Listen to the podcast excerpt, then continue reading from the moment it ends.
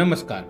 स्वागत है आप सभी का रामायण से पहले पॉडकास्ट के पाँचवें एपिसोड में। चौथे एपिसोड में हमने जाना कि किस प्रकार सुकेश के पुत्रों और देवराज इंद्र के बीच हुए देवासुर संग्राम में भगवान विष्णु के हाथों माली के मारे जाने पर माल्यवान और सुमाली अपने पुत्रों और अन्य बचे हुए राक्षसों के साथ भागकर पाताल लोक में छिप गए। सुकेश के पुत्रों के लंका से भाग जाने के बाद कौन बना स्वर्ण नगरी लंका का स्वामी?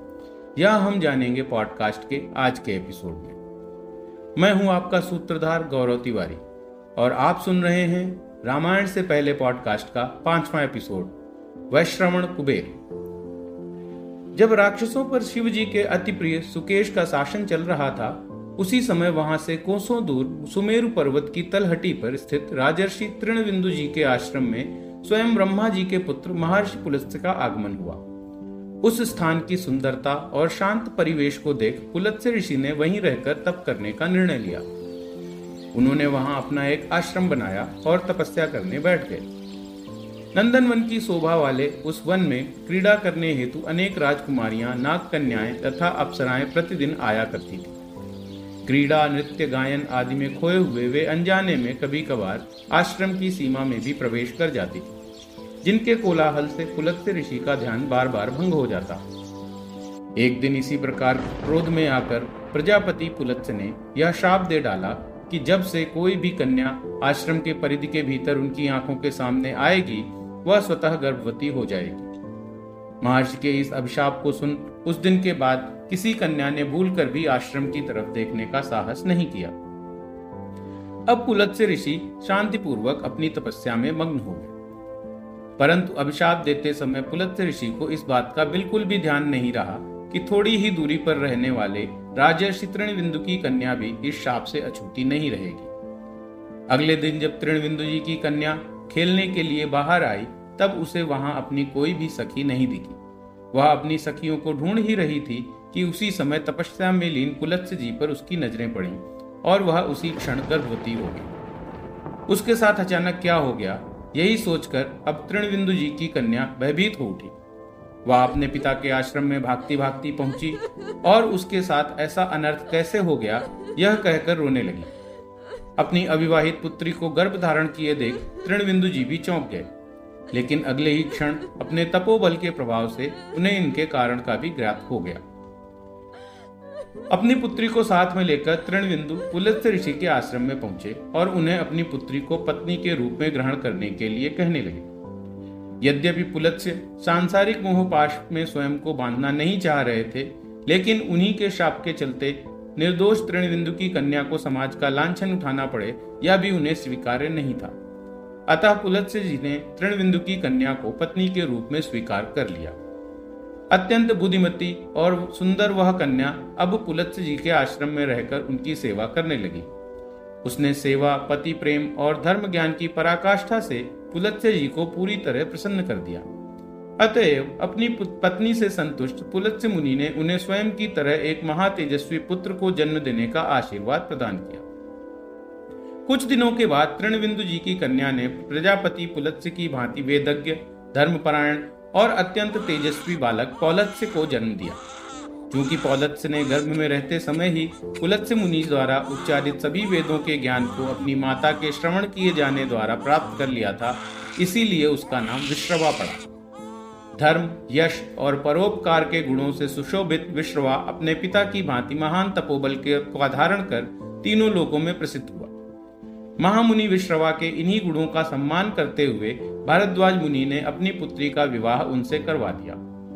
विश्रवा के औरत से उस महान कन्या ने एक पराक्रमी दैवी बालक को जन्म दिया, जो ज्ञान और धर्मनिष्ठा में अपने पिता और पितामह से भी उच्चतर था। विश्रवा पुत्र होने के कारण उस बालक का नाम वैश्रवण रखा गया।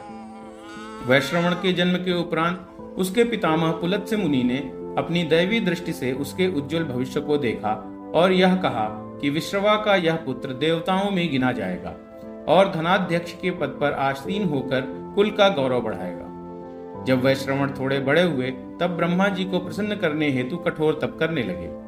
उन्होंने बिना कुछ खाए पिए केवल वायु का सेवन करते हुए एक सहस्त्र वर्षों तक ब्रह्मा जी की तपस्या की। वैश्रवण की तपस्या से प्रसन्न होकर प्रजापिता ब्रह्मा ने उन्हें दर्शन दिए और मनोवांछित वर मांगने के लिए कहा।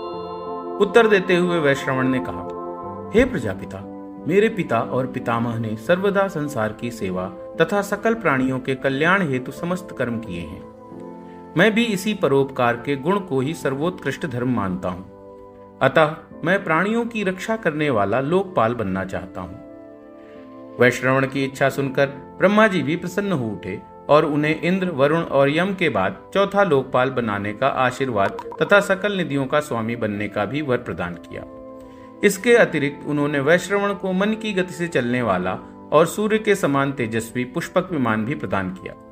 इस तरह अपनी तपस्या में सफल होने के बाद वैश्रवण घर लौटे और अपने पिता विश्रवा का आशीर्वाद लेते हुए अपने नए कर्तव्यों का निर्वहन करने हेतु स्वयं को प्रस्तुत करने लगे। इसके बाद वैश्रवण ने अपने मन में उत्पन्न हो रही एक शंका का उत्तर अपने पिता से जानना चाहा। उन्होंने पूछा, पिताश्री, ब्रह्मा जी ने मुझे लोकपाल तो बना दिया, परंतु मेरे निवास स्थान का कोई प्रबंध नहीं किया। भक्ति भाव से गदगद मैं भी उनसे यह सब उस समय नहीं पूछ पाया। अतः आप इस विषय में मेरा मार्गदर्शन करें। अपने पुत्र की समस्या सुन विश्रवा जी बोले, हे पुत्र, संसार में तुम्हारे जितना भाग्यशाली शायद ही कोई और होगा। यह तुम्हारे कई जन्मों के पुण्य का ही फल है, जो तुम्हें इंद्र के बराबर का स्थान मिला है। अतः देवराज के बराबर का ही निवास तुम्हारे लिए यथोचित है। दक्षिणी समुद्र के परे त्रिकूट और सुवेल पर्वत के मध्य में लंका नामक स्वर्ण से निर्मित एक नगरी है, जिसका निर्माण विश्वकर्मा जी ने देवराज इंद्र की आज्ञा से किया था। अनेक वर्षों तक लंका नगरी पर राक्षस राज माल्यवान और उसके दोनों भाई सुमाली और माली का राज्य था। परंतु देवताओं के लिए बनी ऐसी पवित्र नगरी पर अधर्मी राक्षसों का शासन हमेशा के लिए नहीं टिक पाया। भगवान विष्णु ने उन सभी को युद्ध में पराजित कर पातालपुरी में छिपने हेतु विवश कर दिया। आज वही स्वर्ण लंका अपने असली उत्तराधिकारी की प्रतीक्षा कर रही है। पुत्र जाओ और जाकर अपना राज्यभार ग्रहण करो।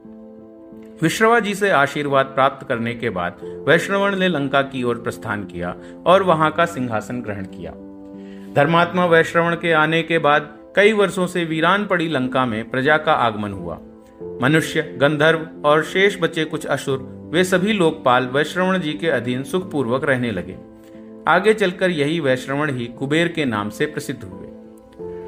सूत्रधार प्रस्तुत रामायण से पहले पॉडकास्ट के छठे भाग में हम सुनेंगे कि कुबेर के सौतेले भाई दसानन रावण ने कैसे लंका का सिंहासन उससे छीनकर वहाँ राक्षसों का शासन फिर से स्थापित किया। सूत्रधार प्रस्तुत इस पॉडकास्ट को फॉलो कीजिए और हर सप्ताह नए एपिसोड का आनंद लीजिए। सूत्रधार से जुड़े रहने के लिए आप लोग हमें सोशल मीडिया पर भी फॉलो कर सकते हैं। ट्विटर, इंस्टाग्राम, फेसबुक, यूट्यूब इत्यादि सभी प्लेटफॉर्म्स पर हमारा हैंडल है माई सूत्रधार। M Y S U T R A D H A R अब मैं आपका सूत्रधार गौरव तिवारी आपसे विदा लेता हूँ। मिलते हैं अगले सप्ताह और कहानी को आगे बढ़ाते हैं। धन्यवाद।